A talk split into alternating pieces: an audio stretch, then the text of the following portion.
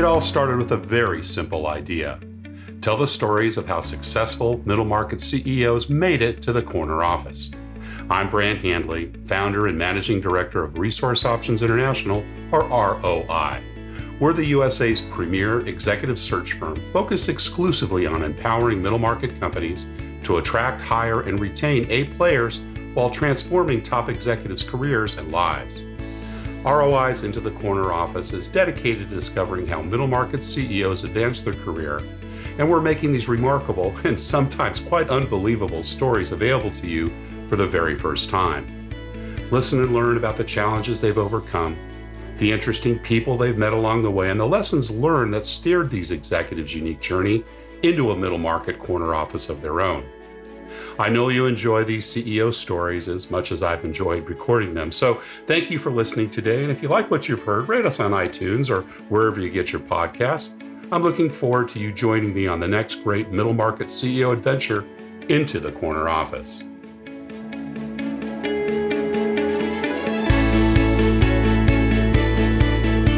My guest today is David Reed, founder and CEO of Ease. David has 30 years of experience working in the employee benefits and group insurance industry.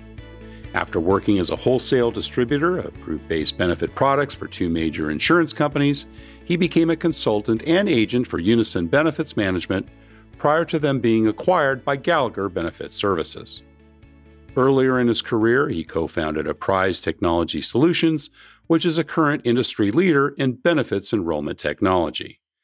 He ventured to Silicon Valley to found Ease, established his corporate headquarters in San Francisco, and Ease has a customer success center in Las Vegas.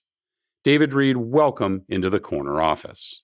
Thank you. Thank you very much for having me. Oh, it's great to have you here. And, we spoke a couple of weeks ago and, as I interview people for a living, it's always hard for me not to go deeper when we have those planning calls. But today is our opportunity to learn more about you.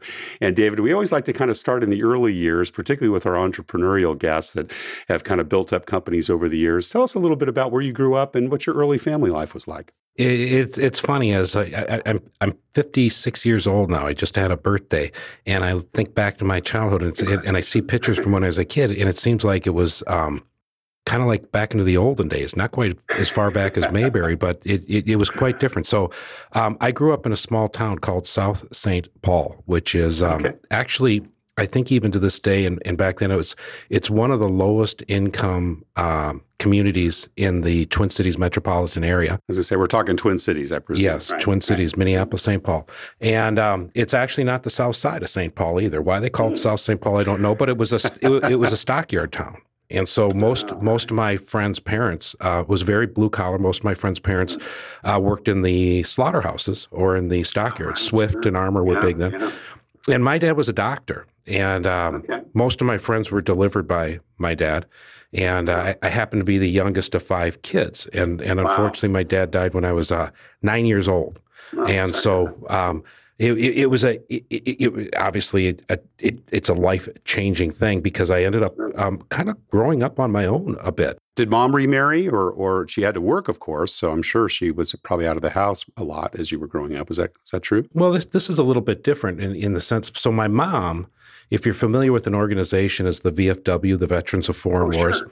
There's the ladies auxiliary to the VFW. My dad died in the year that she was the national president of that organization in 1974. Wow. So she presented people like Gerald Ford when he made his first public speech. And so as a child around that organization and my mom's role in it, I was in the limelight and well taken care of. I look at my childhood as I was kind of a big fish in a small pond. I didn't know any better.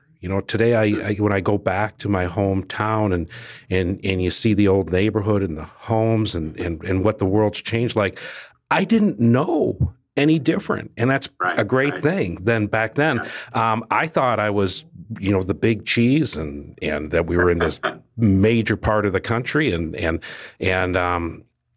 that was all good. So, I enjoyed it very much. And I wish, like my kids and the way they grew up is so entirely different as it is these days. Yeah. I can't even, as I'm a grandparent now. So I look at my children raising these young kids, and I think about all of the challenges you got to deal with now with technology and access to the internet and things that we didn't have to deal with. Back when I was young, when I was 16, it was still back in the day where you would drive to the payphone and call and tell the girl's parents that you're going to call back in 30 minutes and not to leave, you know? Right. Right. That's great. I love it. So the youngest of five, were your older brothers and sisters involved in raising you as well?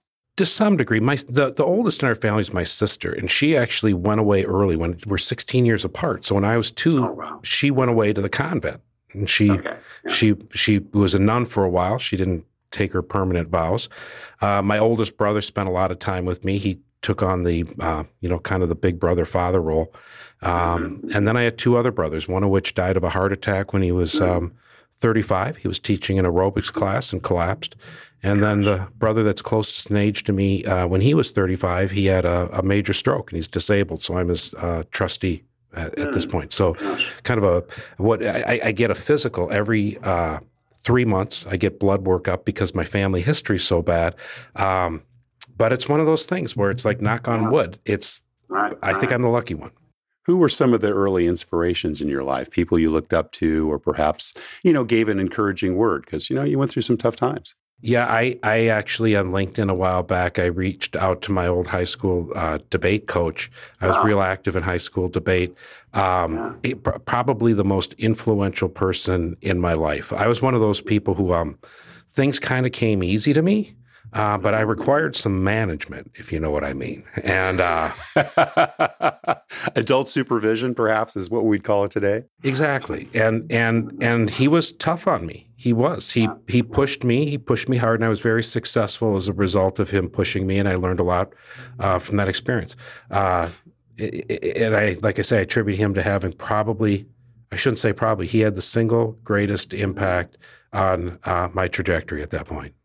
It's so funny you mentioned that. I got in debate in college, and of all the classes I took, Larry Williamson, the guy who was our debate teacher, I remember him well. And, he was the same sort of personality. In fact, I reached out to him recently on LinkedIn. He's now at USD. This was at San Diego State. And, I remember him telling me, Brent, you can grow up to be anybody you want to be.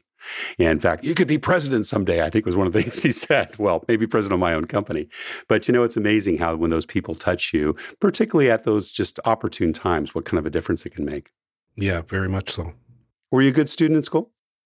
I was when I wanted to be. On those things you enjoyed, right? Well, I skipped ninth grade. So I went from eighth grade to 10th grade. By the time I was through eighth grade, where I grew up, it was a kind of a unique break. It was 7th, 8th, and 9th in one building. 10th, 11th, and 12th in the other. So they didn't have ninth, freshmen through seniors together. Now, this is still in South Saint Paul, right? So you did all your high school? Yeah. And then I had, I don't know how I did this in hindsight, but I got pretty much through all the ninth grade curriculum by the time I was done with pretty much seventh grade. So when I was in eighth grade, I was walking over to the high school and taking high school classes.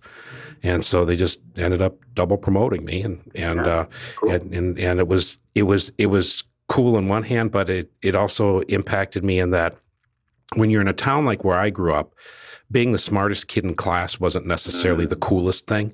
And it stigmatized me. And I remember my first day in 10th grade, my very first class in the morning, and I was scared because you didn't know anyone. Didn't know anybody. Plus, I was kind of a standout. I was the kid who skipped a grade, who came up, the brain and things.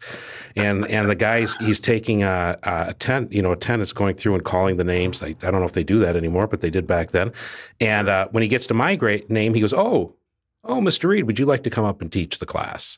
Goodness. And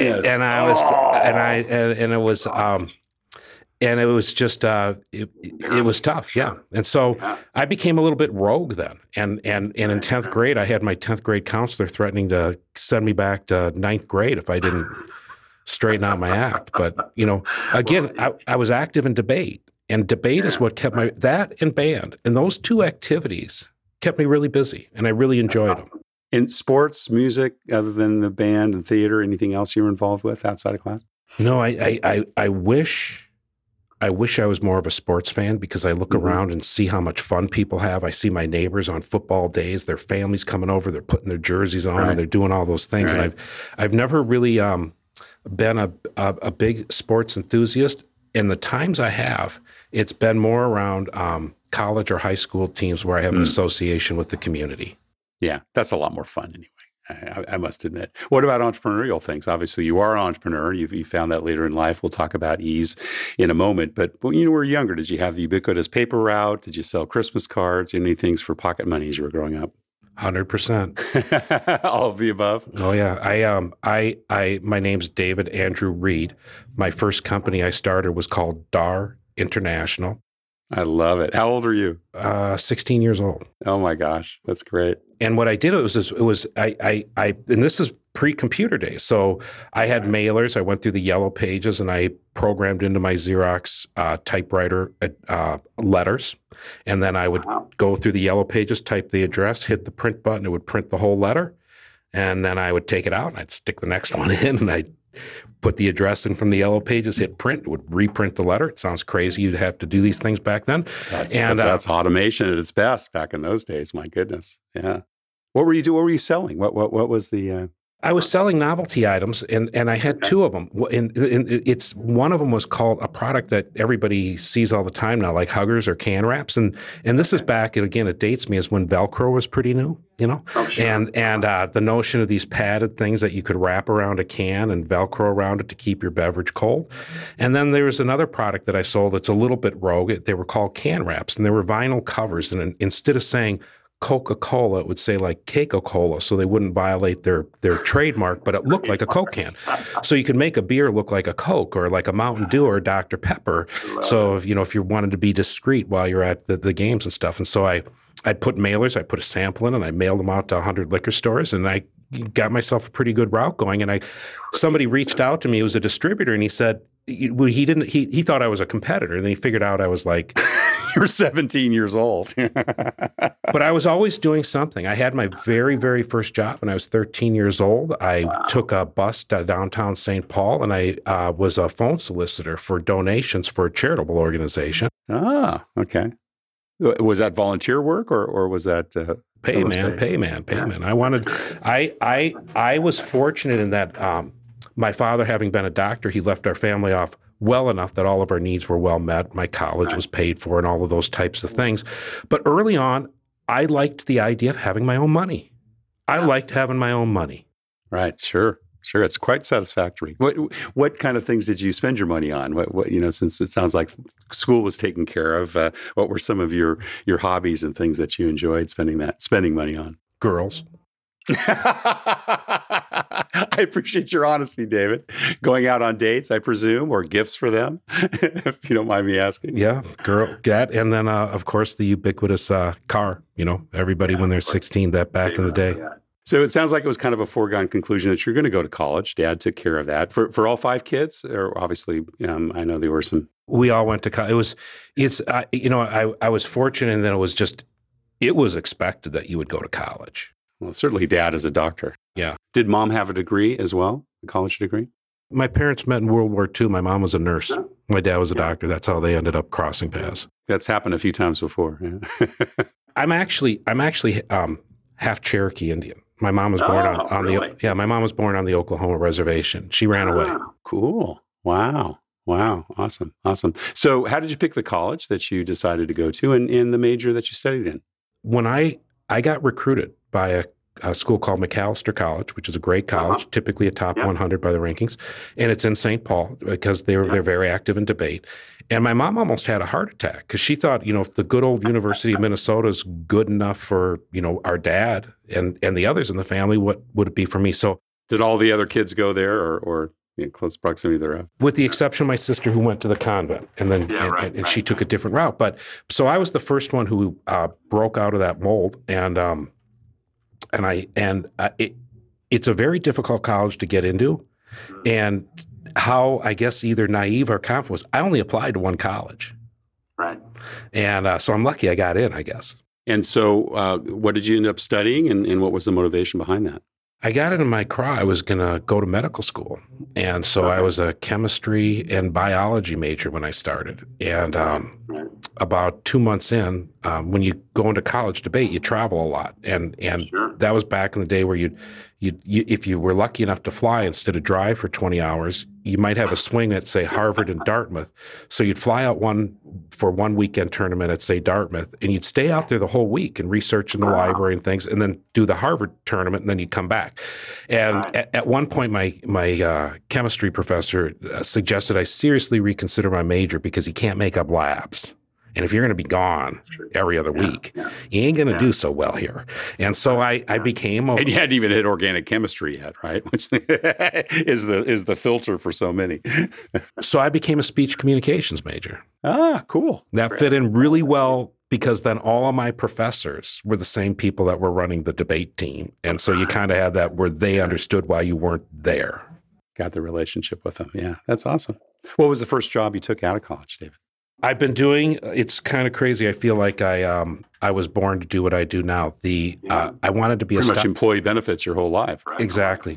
I wanted to be a stockbroker. So I looked at jobs and I went and I applied for a place that had the name Continental Brokerage. And in the day, I thought all brokerages were stock brokerages. I didn't know there were food brokers and insurance brokers. Insurance and all brokers, kinds of right? And so I show up and it was an insurance, kind of an insurance brokerage.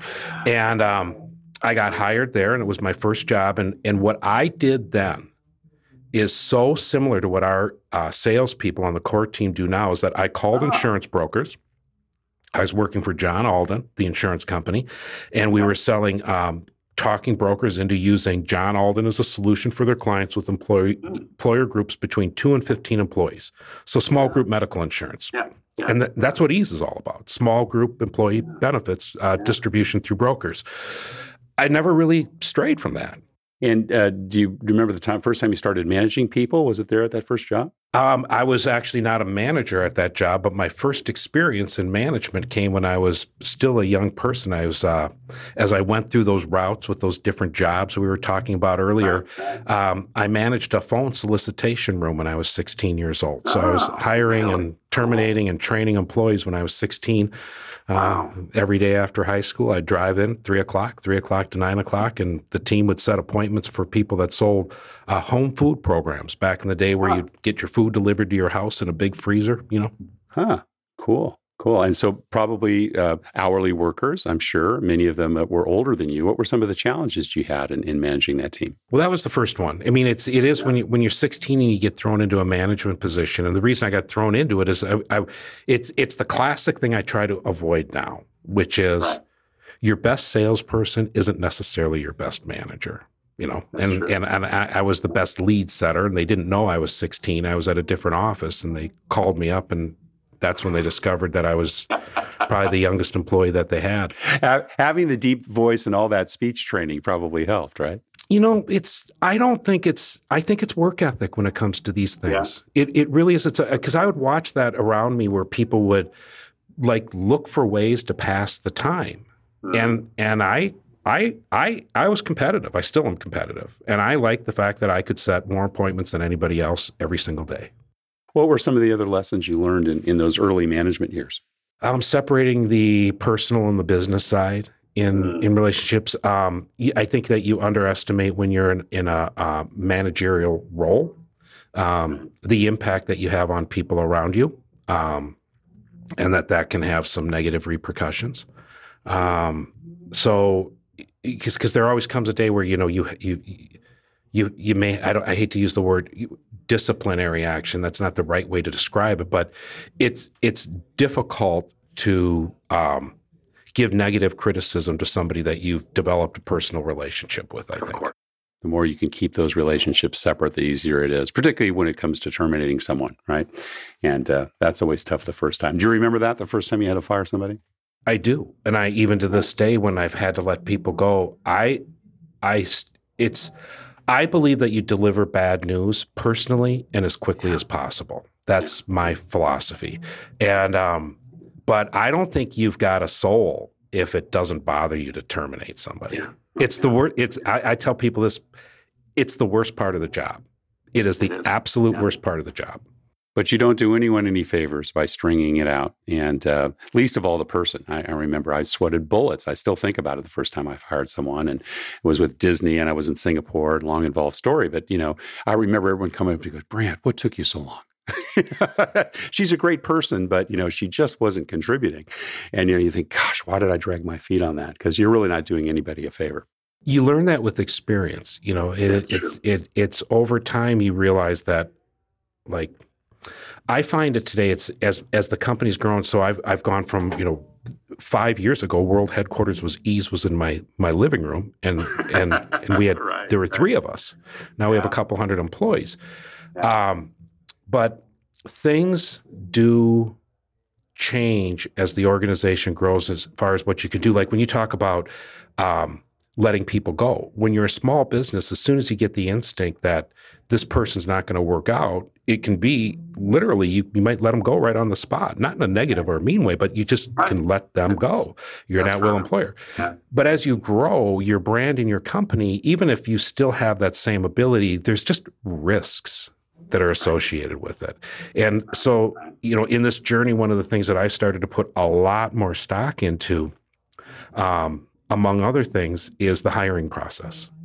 Because doing a better job at getting it right gets rid of a lot of what we were just talking about.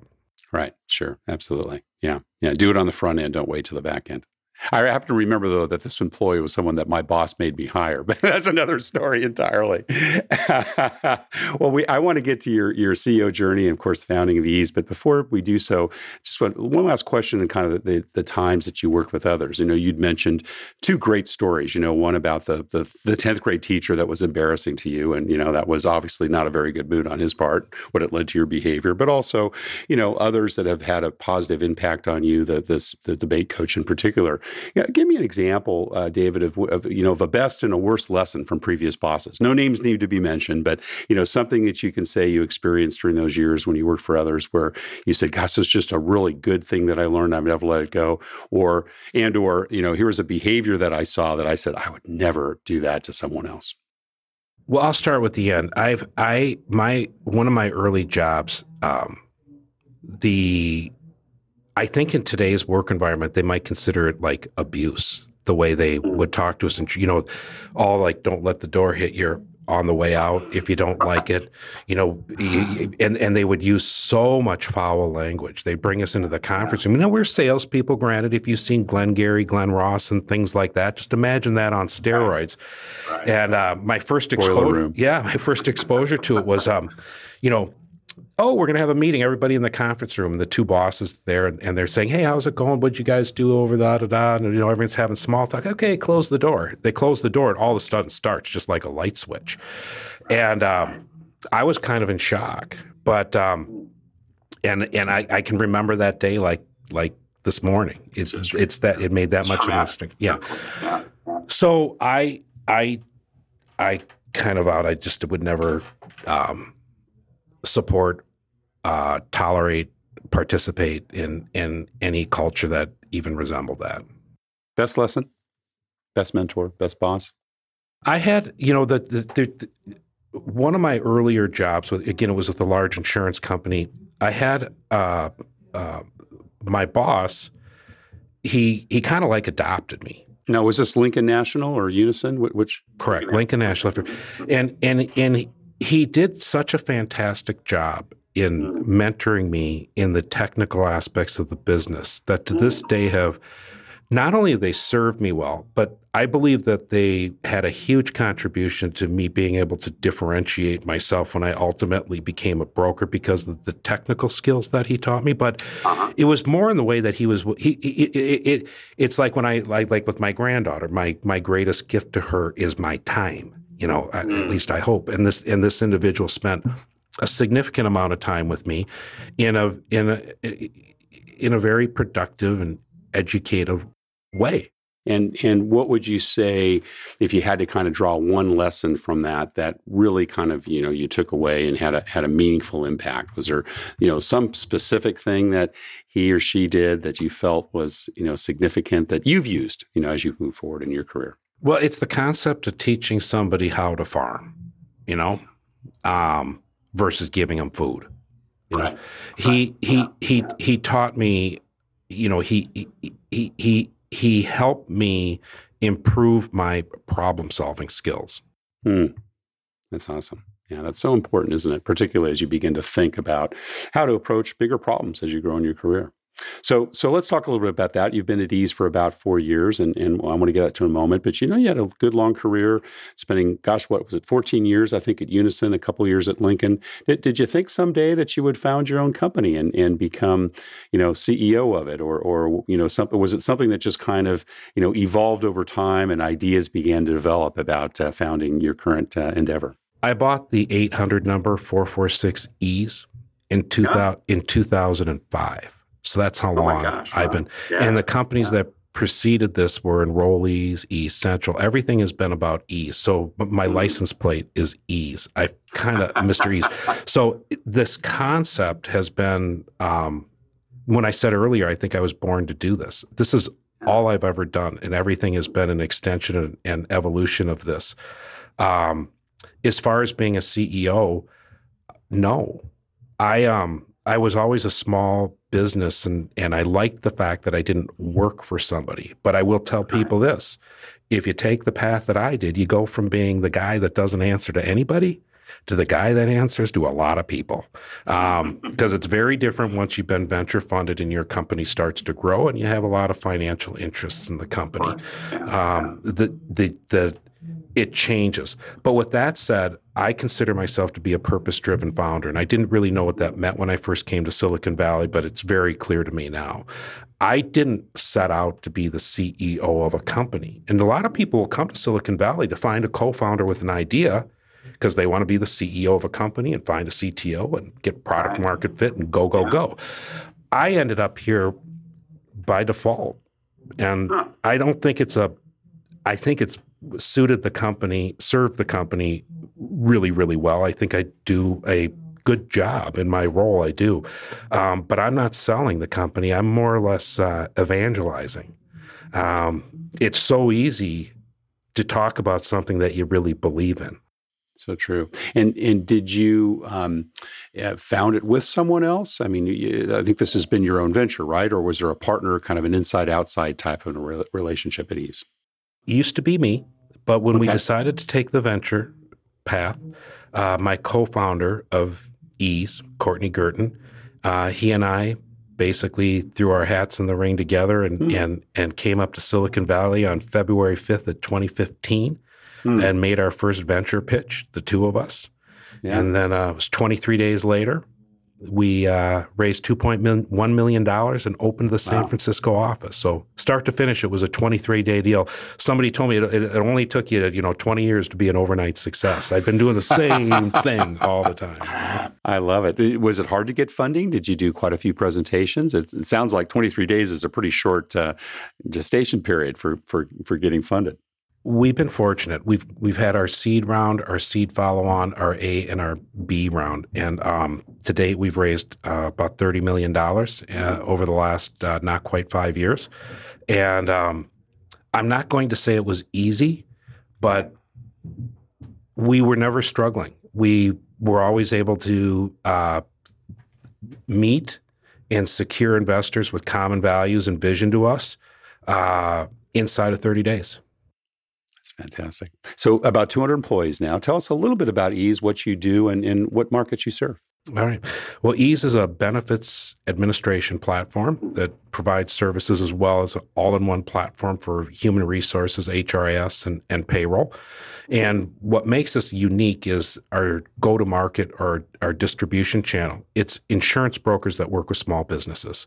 You work exclusively with insurance brokers. Correct. And insurance brokers that work with small businesses for the most part. So that could be the largest insurance brokers in America who have lots of small businesses, or it could be what I call a kitchen table broker that's in some who knows where that has enough small businesses to keep their small business afloat.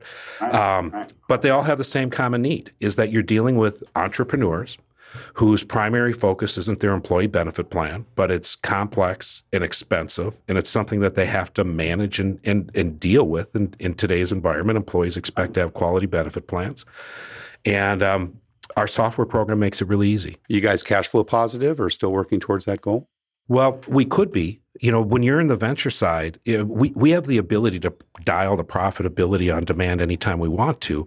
Nice. But when you're growing at the rate we're growing, you want to make a significant investment in the R&D side. In fact, one way optically I would describe it to people is if you separate our R&D, you know, all of the development and the growth and those types of investments, we'd be wildly profitable. Our margins, as they'd refer to it in the investment world, are significant. David, recently I heard it said that it can be uncomfortable as a CEO having your answers questioned rather than your questions answered. Have you been in that situation? If so, how do you handle that? I don't know how you couldn't be. Once I call that welcome to the boardroom. Particularly with outside investors, right? Where even the things that you're confident in get questioned significantly. I don't have a problem with that. I believe that ideas are best tested when challenged. And one of the other things I believe strongly in is hiring really good people. I have no problem hiring people that are better at things than I am. I prefer it. So there's many times as we grow, if you want to go into, you know, our chief revenue officer, our chief operations officer, our VP of finance, our chief technology officer, I used to have every one of those jobs. Right. Well, now I couldn't light a candle to what they can do in those respective areas. And, right. You know, I think to myself, it's kind of weird because when we first got venture funded, I did everything that these people do now. Now they do it all. It's not that I don't have things to do, but there's a variety of things I've learned in this journey. And one of them is that, you know, the most important thing, and this is why I like being a purpose-driven CEO, I couldn't identify being of any other type, is we're the ultimate salesperson for the company. Right. And that's whether we're talking to investors to raise capital or whether that's to the marketplace that we serve. David, you mentioned earlier the importance of hiring people, and you know, I'm in that business, so I can't agree with you more. And it's really quite frightening sometimes how so many companies give lip service to the importance of it, and yet, you know, if they need a body, just give me a warm body in, and then, you know, 3-6 months later, the kind of damage that's been done. What do you look for when you're making bets on the people you invest in and hire at Ease? Loyalty and problem-solving skills. And when I say loyalty, I don't mean loyalty to David Reed. We're a team here. Okay, we're a company, and this company can only be as good as the ability of the team to work together cohesively. And when I say loyalty, I don't mean that in a crazy way. I mean it's that they believe in what we are doing as an organization, the marketplace that we serve, and they believe in the operating principles of the company, our values, our missions, and things such as that. And then the second thing I look for is problem-solving skills, because I think everything else can be learned and taught. Yeah. How do you get at that in a 35, 45-minute interview? Do you ask specific questions? Do you like to probe in certain areas to get to the meat of that? I probably have the strangest interviews ever because I don't do much of that at all. If it's a position now in the company that's not a significant position, I'm not even involved with the hiring process. If it's a significant position. Direct reports or maybe one level down, I imagine. Right. There's multiple people involved with the big hiring decisions, but I'm an instinct person. And one of the things I am proud of is that I have never had a direct report quit or resign on me, ever.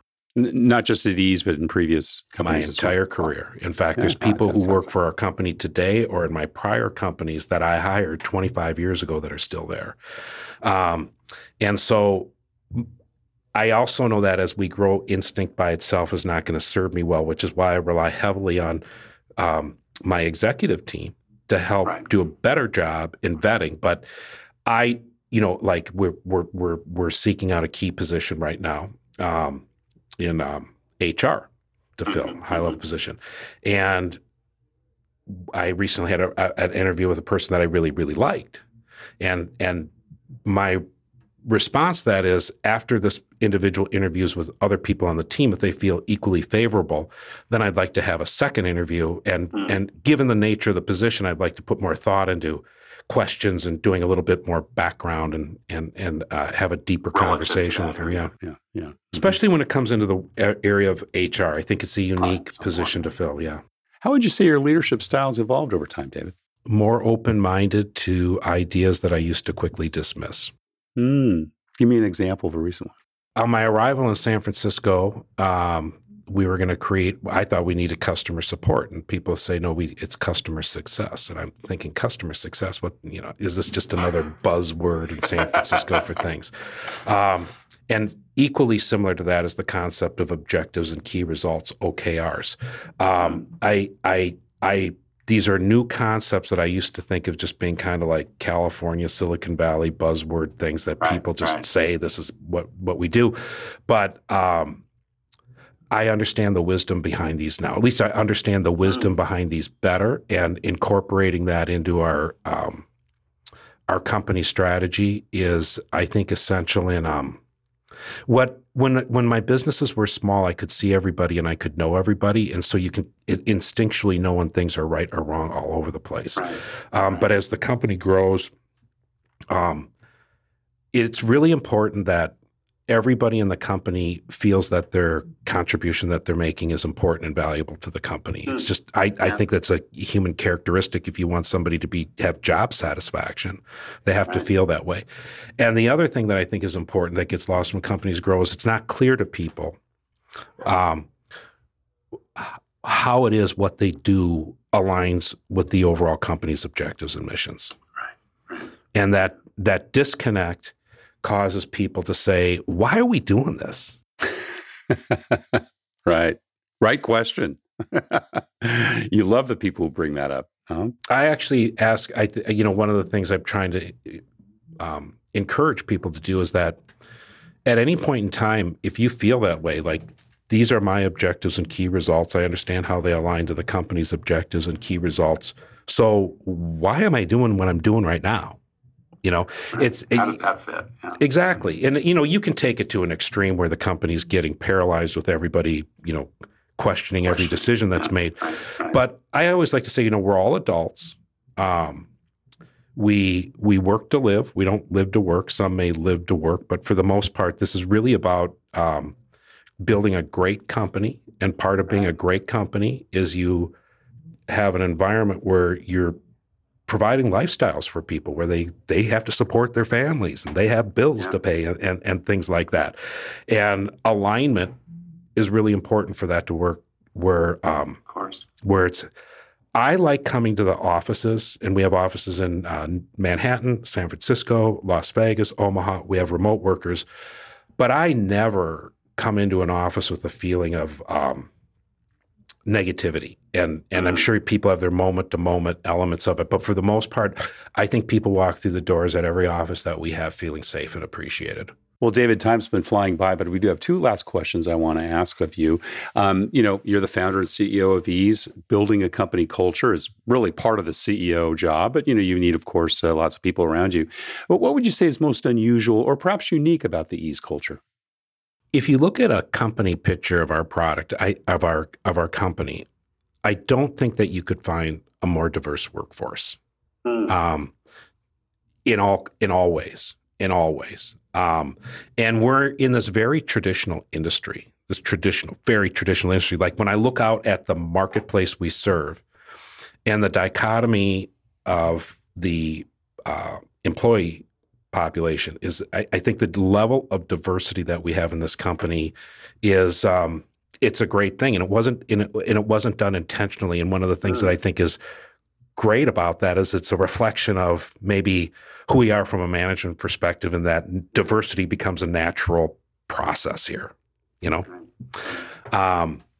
That would be, I think, the biggest thing that I would point to. Last question, we ask this of all our guests, but what career and life advice would you give to someone who perhaps has their eyes on their own corner office, or like you, may think at some point in time they want to be an entrepreneur and found their own company? If you're not passionate about what you're doing, find something else to do. So true. It's as simple as to see, I like what we do, and I'm so engaged in this business and passionate about it that, you know, if you have somebody who's really good and not passionate, somebody who's not so good and very passionate, and then somebody who's really good at it and passionate about it, it doesn't take a rocket scientist to know who's going to win this one. And so that's what I think. I mean, it's not even the thing of life's too short, do something that you want to do. It's just from a practical advice standpoint that if you don't like what you're doing, even if you think you're good at it, you're probably not very good at it. Yeah, I remember when I was on the operating side, I had a long career at Procter and Disney. I always used to say to the recruiters I'd hire, give me an ounce of passion for a pound of brains, right? I can teach them what this job is, but they've got to be very passionate about what's going on. Well, David Reed, founder and CEO of Ease, thank you so very much for sharing your journey into the corner office. Thank you for having me. Appreciate it today. Thank you for listening to Into the Corner Office with Brent Hanley. We hope you enjoyed hearing our guest CEO's story as much as we did. If you want to hear more CEOs reveal their journey into the corner office, please subscribe via iTunes and tell your friends and colleagues. For more information about Brent, Resource Options International, and the mighty middle market, visit www.goforroi.com. We look forward to having you join us for our next episode.